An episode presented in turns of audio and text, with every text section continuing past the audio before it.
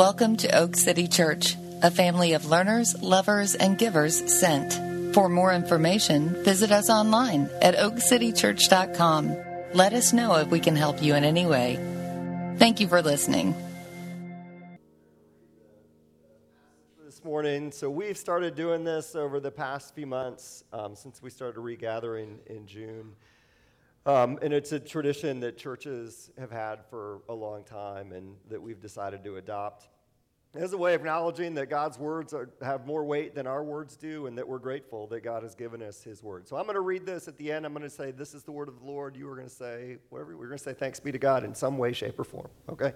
But it's a way of expressing gratitude. So 1 Peter chapter 1, uh, verses 1 and 2 Peter, an apostle of Jesus Christ to those who are elect exiles of the dispersion in Pontus, Galatia, Cappadocia, Asia, and Bithynia, according to the foreknowledge of God the Father, in the sanctification of the Spirit, for obedience to Jesus Christ and for sprinkling with his blood. May grace and peace be multiplied to you. This is the word of the Lord.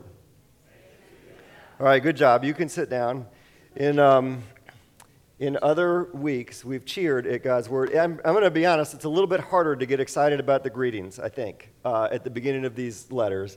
Um, but this greeting is packed. So when I start a series, uh, what, I, what I do is just read, the, read whatever book it is as, over and over again as much as, as I can do, and then it gets deeper and deeper. I would suggest to you that you, sh- you should read 1 Peter over and over again. If you've been on the Bible reading plan that we've been doing as a church. We were just finished a 100 day one together the other day, and I'm going to send out an email about this tomorrow. But my suggestion is going to be that we just read 1 Peter over and over and over again. And what happens when you do that is you just start, things start to come out to you. Questions start to come out to you. Patterns start to come out to you. You start making observations and start to get a better sense of why he's writing um, what he writes. Last week, uh, John preached and he preached out of James about the importance of being quick to listen. At the end, he talked about like listening to God and, and above all, who we need to listen to.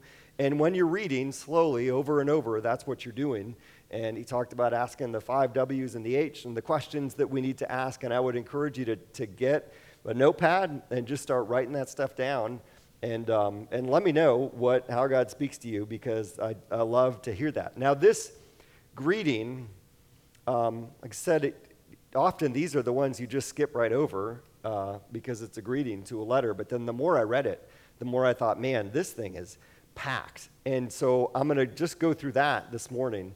And what, what he's doing is he's starting by making sure that the people that he's writing to understand what their story is, what their primary story that they're living out in life is. And so let me take a minute and I'm going to return to a theme that I talk about from time to time because I think it's so important and it, it shapes how we understand our lives, but that we're shaped by the idea of story. All stories follow um, a similar, if not the same pattern, that stories start with a setting, and then there is a stress to the setting, and then there's a search to figure out how to alleviate that stress that ends up being a solution, and then you find yourself in a new setting. Every story follows that. Read your kids a story tonight before they go to bed. It'll be once upon a time. There's a setting. The setting in a story, kid's story, takes like two sentences because their attention span isn't great, you know.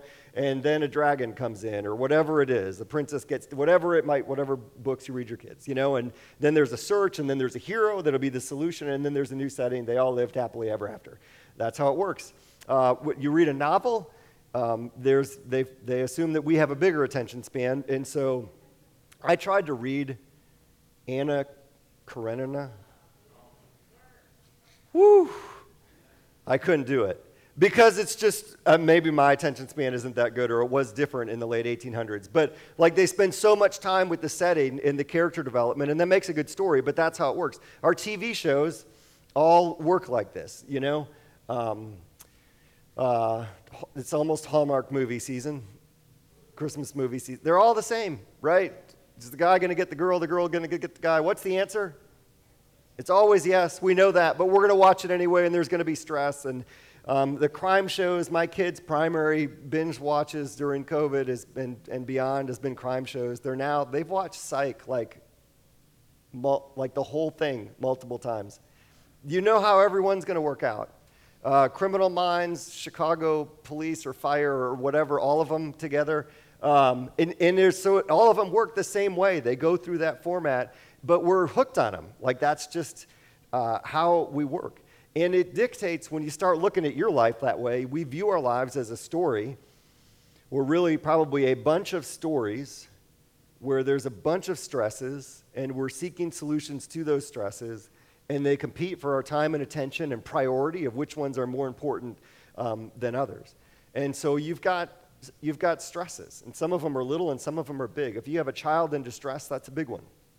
Uh, my old boss used to say, No parent is ever emotionally higher than their lowest child emotionally. And so that'll do it. And so you're searching for a solution um, to their stress. It could be that your marriage is going through a rough patch. And so that's going to be a primary stress in your life, and you're going to be spending a lot of mental energy trying to figure out what do we do about this. It could be that you're not married and you want to be married, and so that's your stress, is you're trying to figure out how do I solve that problem. Um, it could be that you hate your boss, and so you want to get a new boss, and so you're trying to figure out should I resolve that stress? How do I resolve that stress? Or maybe you need a boss because you don't have a boss, and you just want a job, and so you're trying to alleviate that problem, and that's having you know it could be your finances um, that could be stressful. It could be that you've got all the things that you're supposed to have, but it doesn't seem like, like it's amounted to as much as it's supposed to amount to.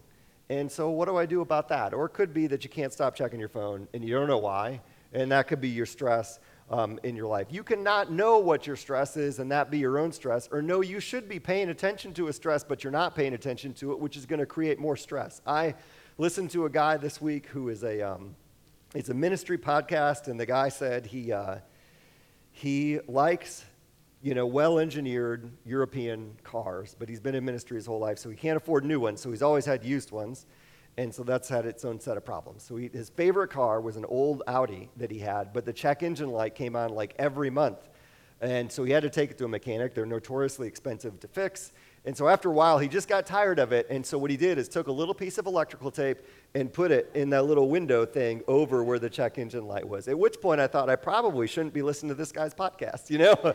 Uh, but at least he was being honest. And so he just didn't know that it was on. And eventually he woke up one morning and predictably his car just wouldn't start. And he, he got it towed to the mechanic. And the mechanic's like, yeah, uh, this is not worth as much as it's going to cost to fix it now. So I think we're done here.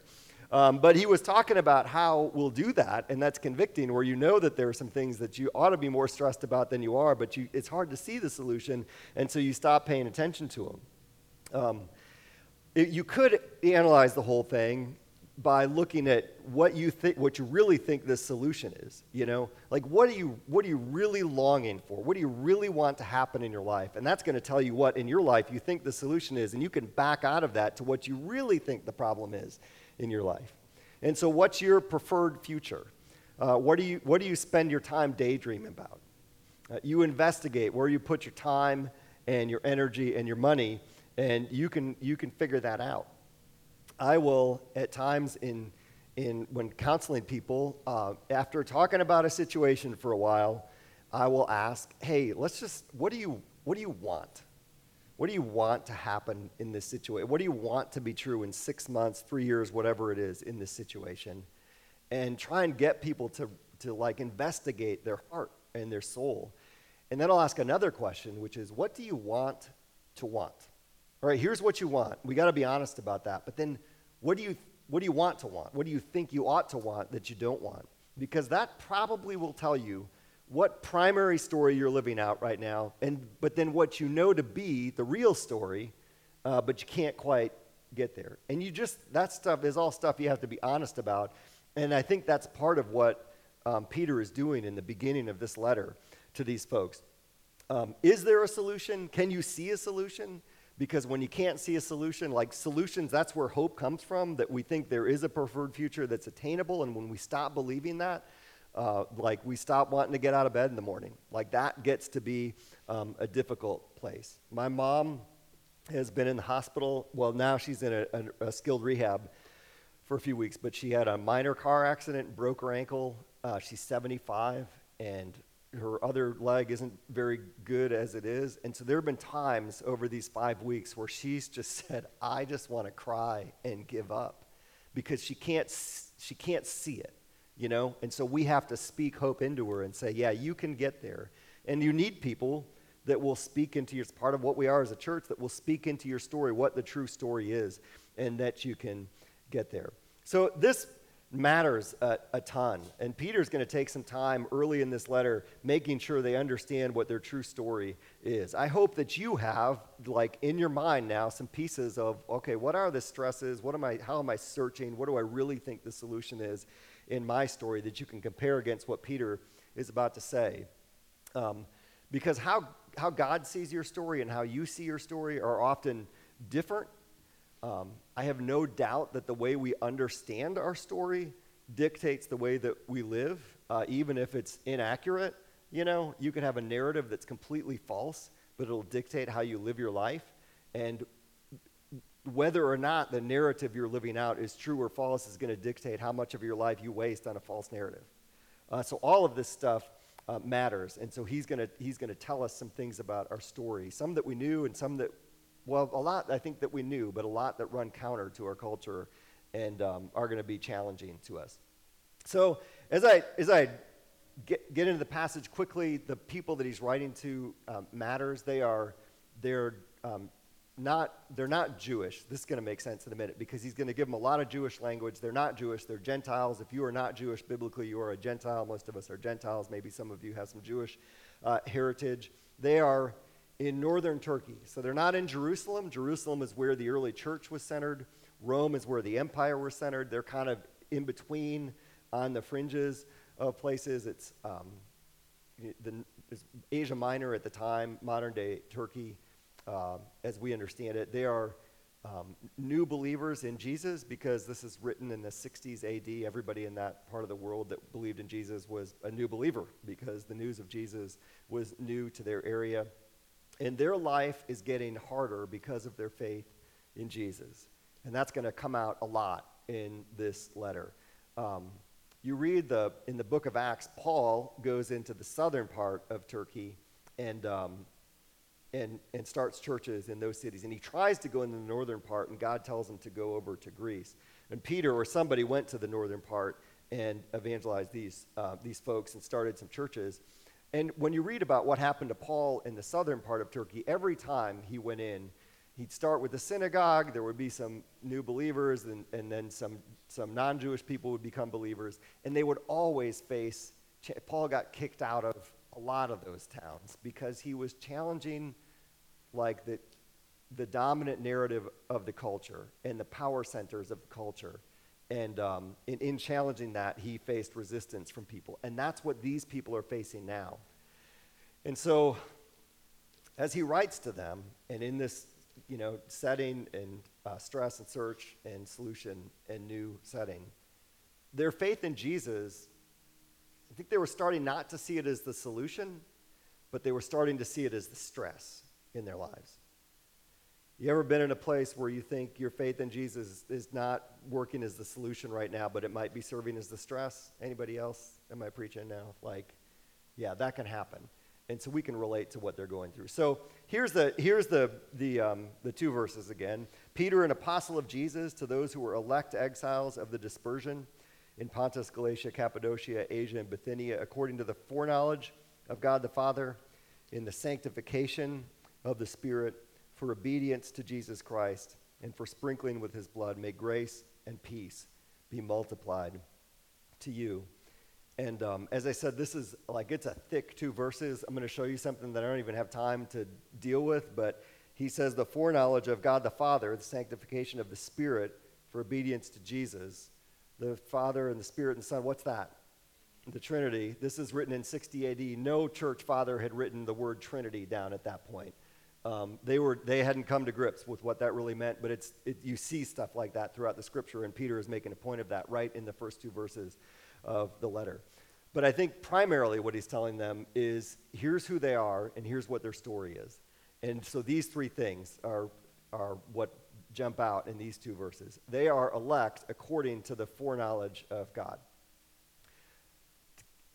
Like God has chosen them and put them where they are. You have not been abandoned or forgotten by God.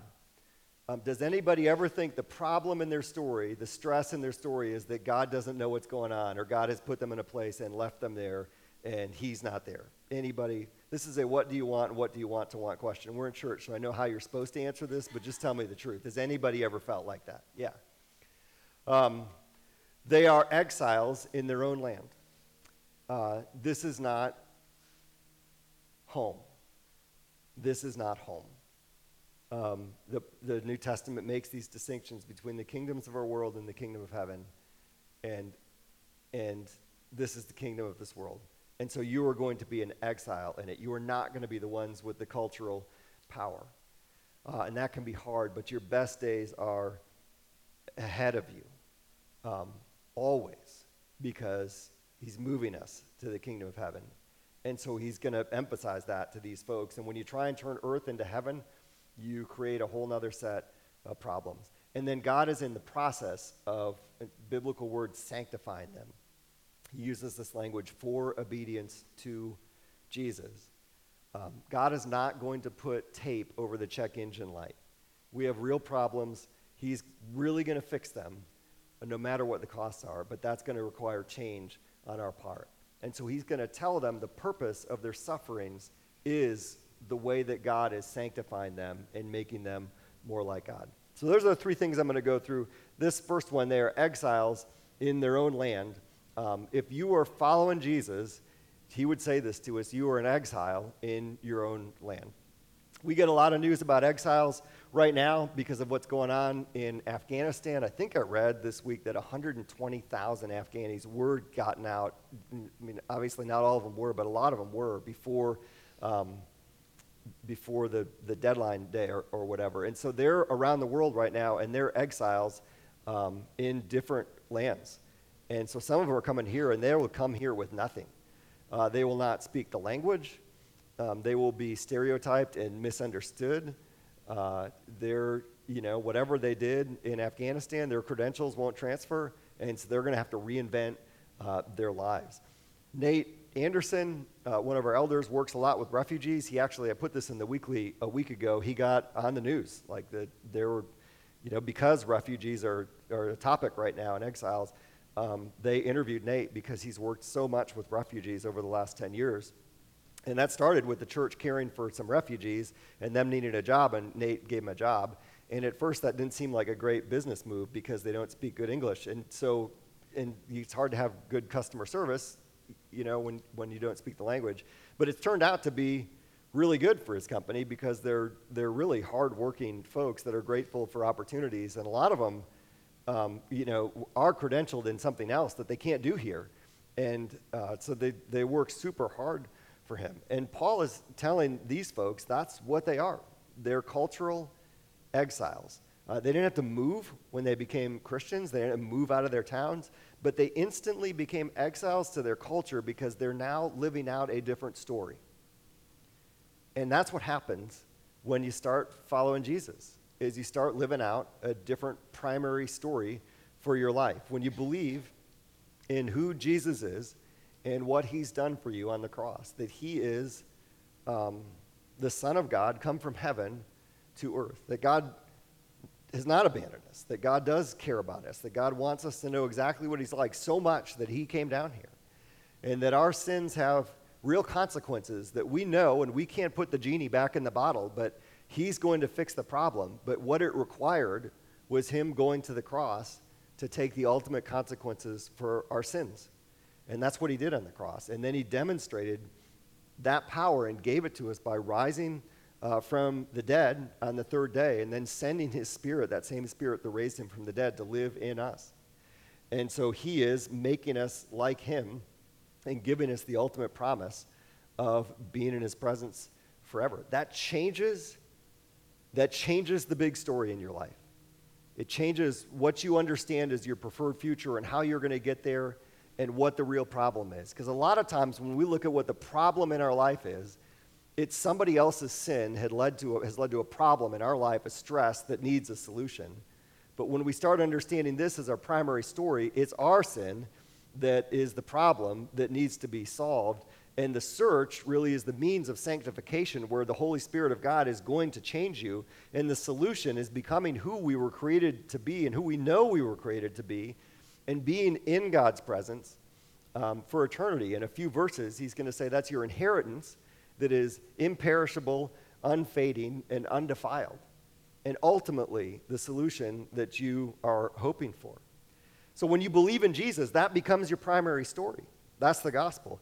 The people like that are around you, and if you're here and you don't believe in Jesus, that's not your primary story. And I don't say that in a, like a I don't want to say that in a pejorative, condescending, judgmental way. Like it's just a matter of, it's pragmatic. Like, you know, if you don't believe that, then you're going to think that story's crazy. And if it's not true, it is crazy. You know, like that's just how it is. But if it is true, then a lot of other stories are crazy.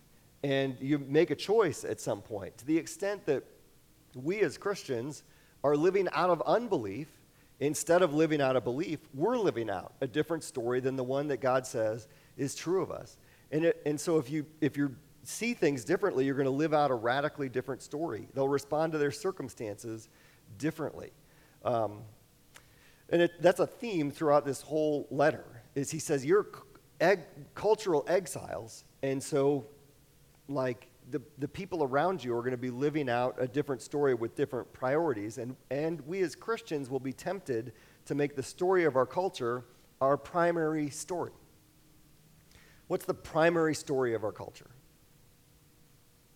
What's the American dream? Yeah, prosper. Do better than the previous generation. I think it's, it has been work hard and you can have more. Work hard and you'll make it. Is that the story of our culture? I mean, in, in a lot of ways. And so, in that story, uh, what's the solution? Make it more, have more. And um, the, the stress really is that I haven't made it, and the search is work hard. Um, that's a really different story than the Jesus story. Jesus had made it, he came from heaven to earth and gave up the making it for the benefit of the people around him. You see how those are two radically different stories? And we've been called into the Jesus story. And living out different stories is going to cause tension. Um, it's going to cause what looks like loss, according to our cultural story. It's going to create some, some distance and some alienation. And he's saying, You're exiles and he's saying to these folks, and he would say to us, You're, you're going to be exiles in your culture. Uh, every immigrant group faces some loss, persecution, alienation, misunderstanding, right? Like a few years ago, I realized this. Every group that has come to America has taken it on the chin. Like a hundred and whatever years ago, Irish people were moving to America, and everybody hated them, apparently. I don't know why. Like, I know a lot of Irish people. They seem like great people. They have great pubs. You know, I'd like to go to Ireland. Uh, it's great. When I was a kid, we had Polish jokes. Did anybody else have Polish jokes? Is anybody Polish? I'm really sorry. Uh, it was something about losing the recipe for making ice. And I don't know why we did that. We were in Milwaukee. I guess there were Polish people someplace. But we just did it. I remember reading, remember the Unbroken book a few years ago? Louis Zamperini, the World War II guy.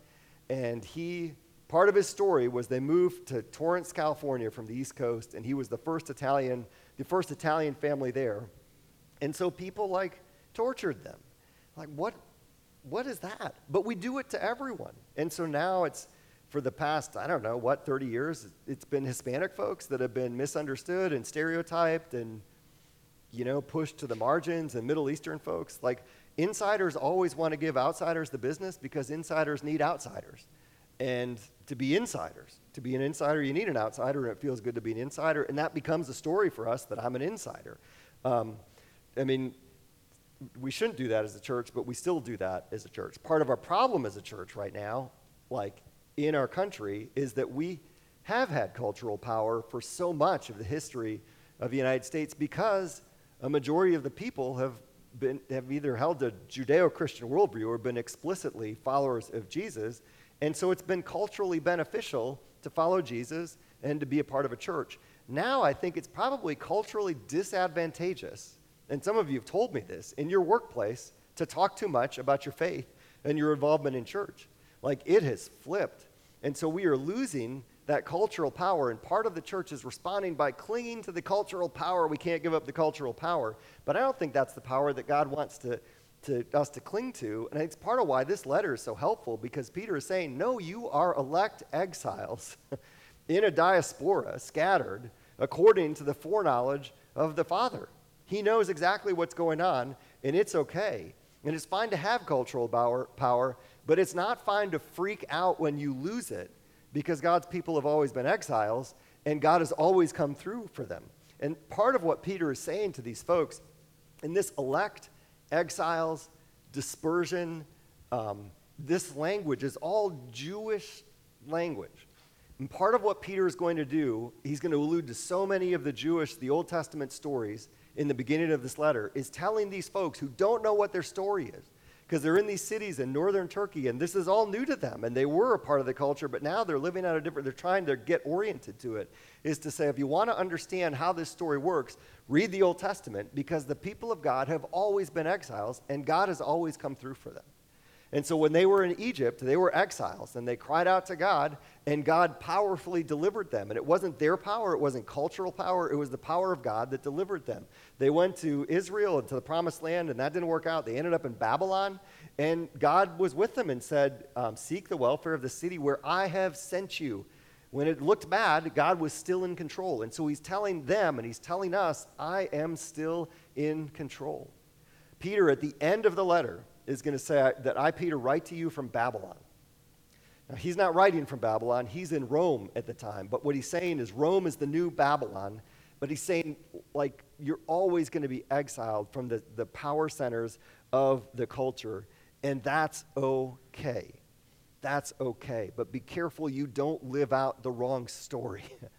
be careful that, that his story is your primary story. Now, they are elect according to the foreknowledge of God.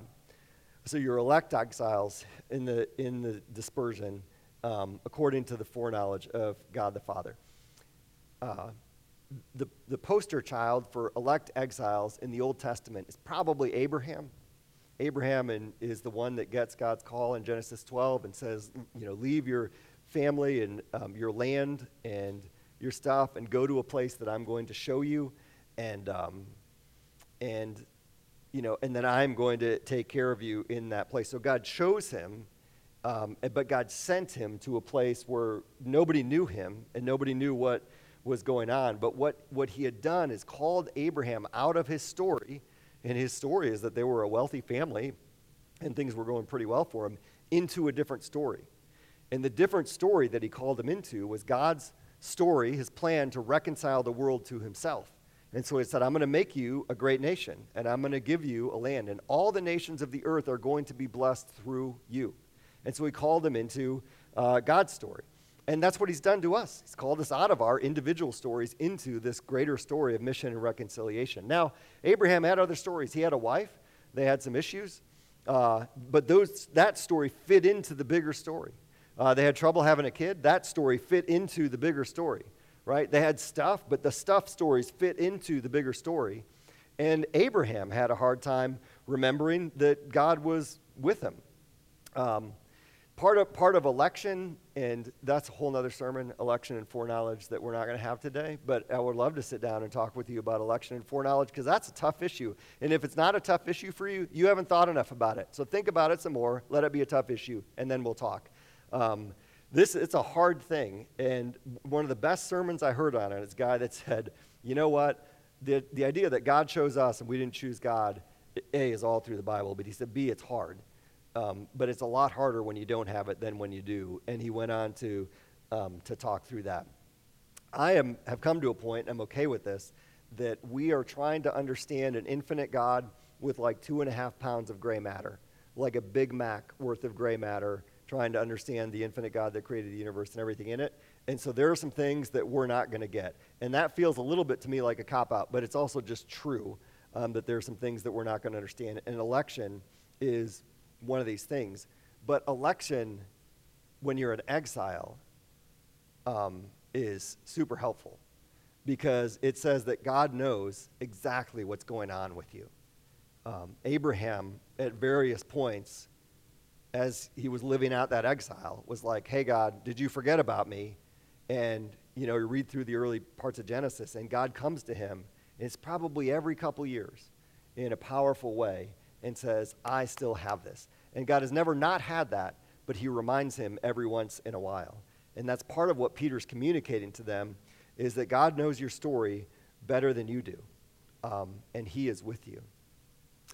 Uh, uh, another part of election that is um, significant and useful is that God chose Abraham, um, God chose Israel, God chose us. He didn't choose Abraham because he had everything together.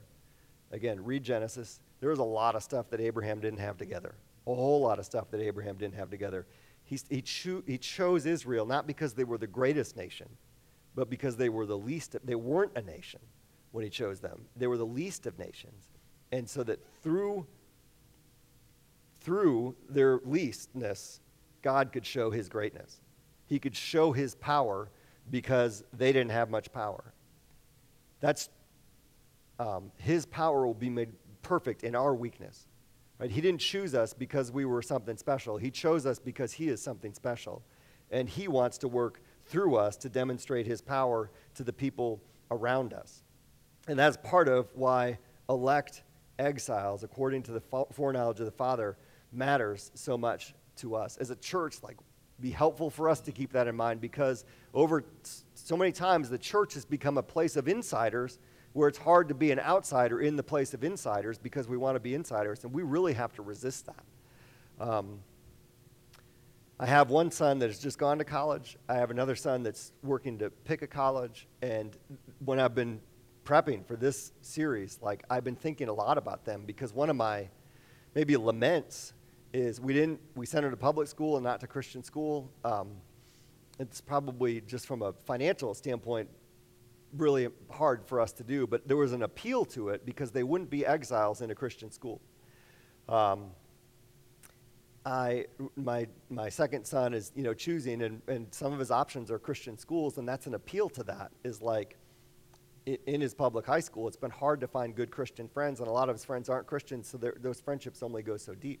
And, um, and I totally relate to that. But I was talking to him the other day and saying, but we're always, we're always exiles in our culture.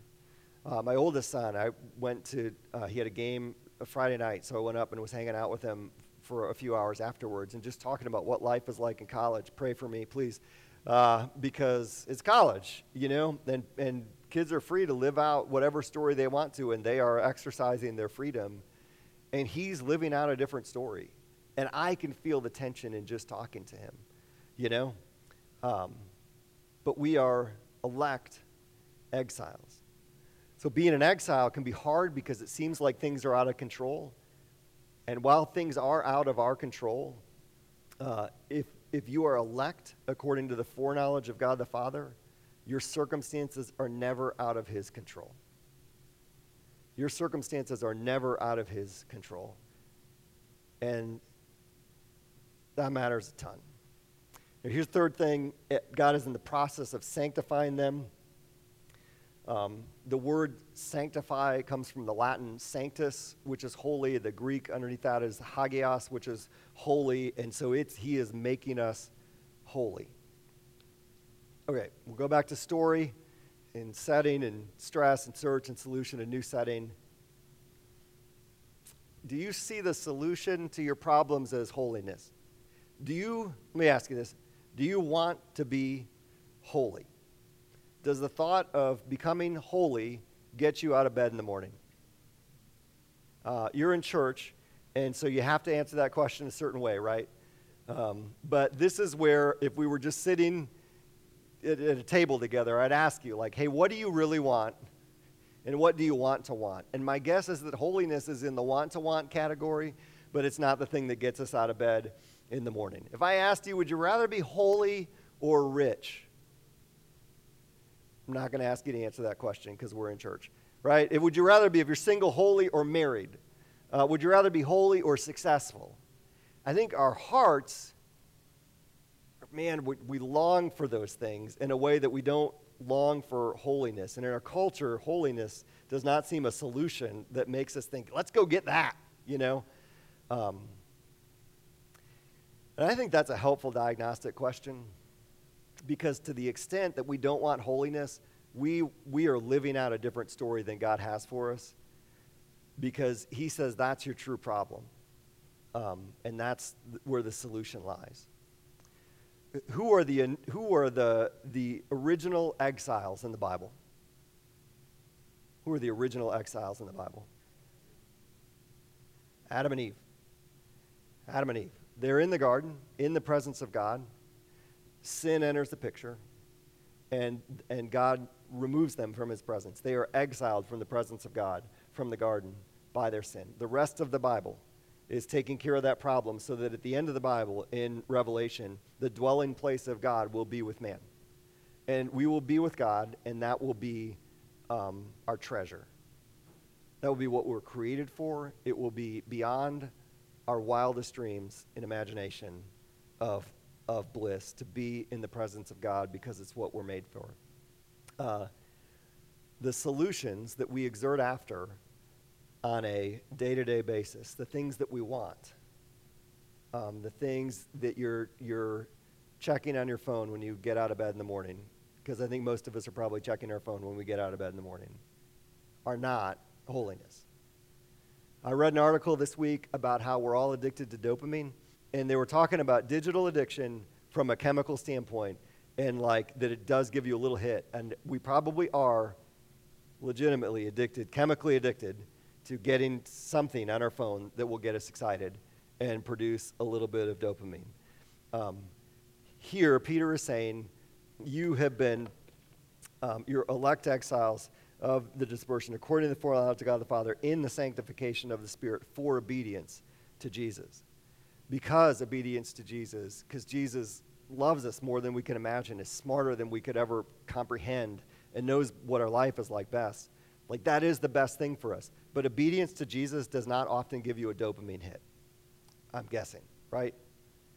And so, the part of the theme of 1 Peter is that the suffering that we go through is the thing that sanctifies us.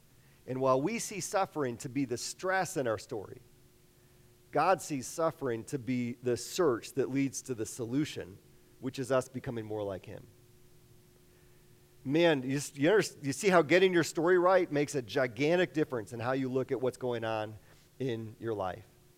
Um, we need change. He's going to change us. Change can be hard, but it is good. All right, I'm going to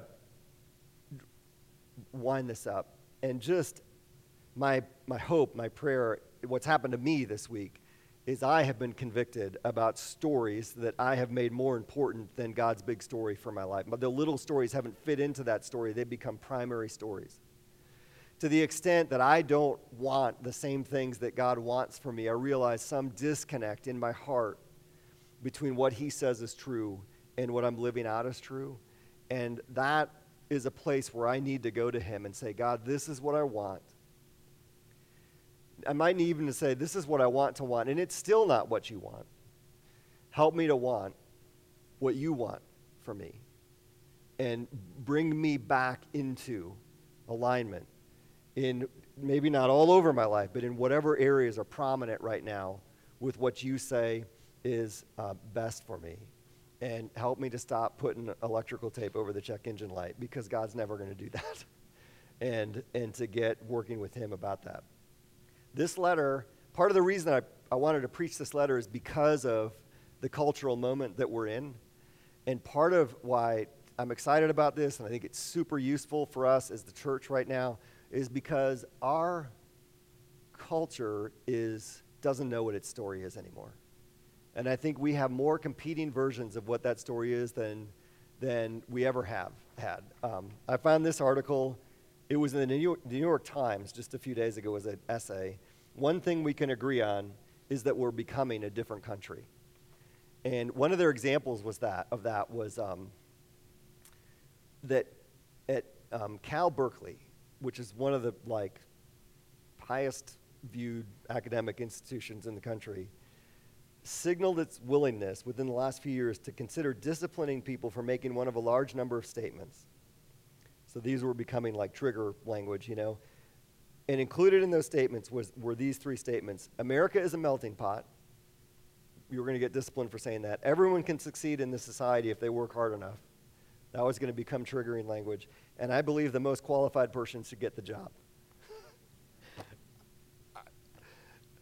I get that you can poke at those statements, but like, come on, you know? And so we're just in a place where part of what is going on is the underlying stories of what we think is true, which weren't right in the first place. You know what I mean? But we're consistent, are different. And more than ever, the church, no, not more than ever, as much as ever, as much as we've ever needed, we need to understand that God knows what our story is better than we know what our story is, better than our culture knows what our story is. And we have a chance in, our, in a culture that is, is schizophrenic right now. And that's only going to get worse to say this is the truth and God's story for your life. Um, you have uh, you have this, and the band can come back up, and and um, we're going to take communion this morning. And part of why I think Jesus says as often, it, you know, as you do this, do it in remembrance of me, is because this is like a reminder, a visceral reminder of what your true story is. Peter, at the end of this, says, um, he says, In the sanctification of the Spirit, for obedience to Jesus and for sprinkling with his blood, may grace and peace be multiplied to you. And when he says obedience and sprinkling of the blood, he's alluding back to a scene in Exodus when Moses comes down off the mountain. He's got the commandments, and they said, you know, all right, we're in. We'll do everything that God told us to do. And then Moses actually sprinkles the blood of a lamb over the people to, to signal his covenant made with them. Now they screw that up quick, you know? But Peter is, is writing them back into that story and saying, now, because of what Jesus has done for us, we can live that out because we're being sanctified not in our own power, but in the power of the Holy Spirit of God that raised Jesus from the dead. So we can live out obedience to Jesus as what's best for us um, because we have been sprinkled with the blood. And that's what this represents. And so when he then says, Grace and peace be multiplied to you, oh man.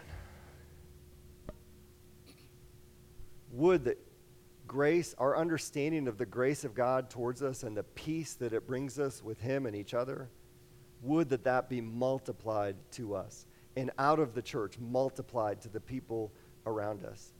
That people would understand the grace of God towards them and experience peace with God and with each other because of what Christ has done for them. So we do this in remembrance this morning because this is our story. You could peel off the, the top of this, and this is the body of Christ that has been um, broken for us. And so we, we eat this in remembrance of what Christ has done for us.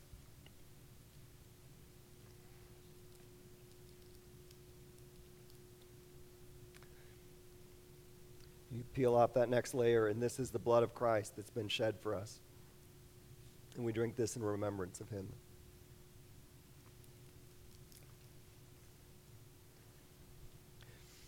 Jesus, we thank you for um, that grace and peace is possible because of what you've done for us, Lord. I pray that. Um,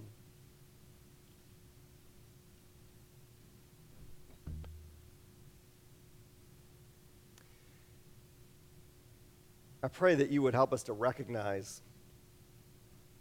I think we'd be overwhelmed if you had us convict us of all of them, but one or two, three areas of our life where we are living out the wrong story. And bring us to a place of, of repentance and agreeing with you about what our true story is and um, seeking you in that area of our life, Lord. I pray that you would um, that you would give us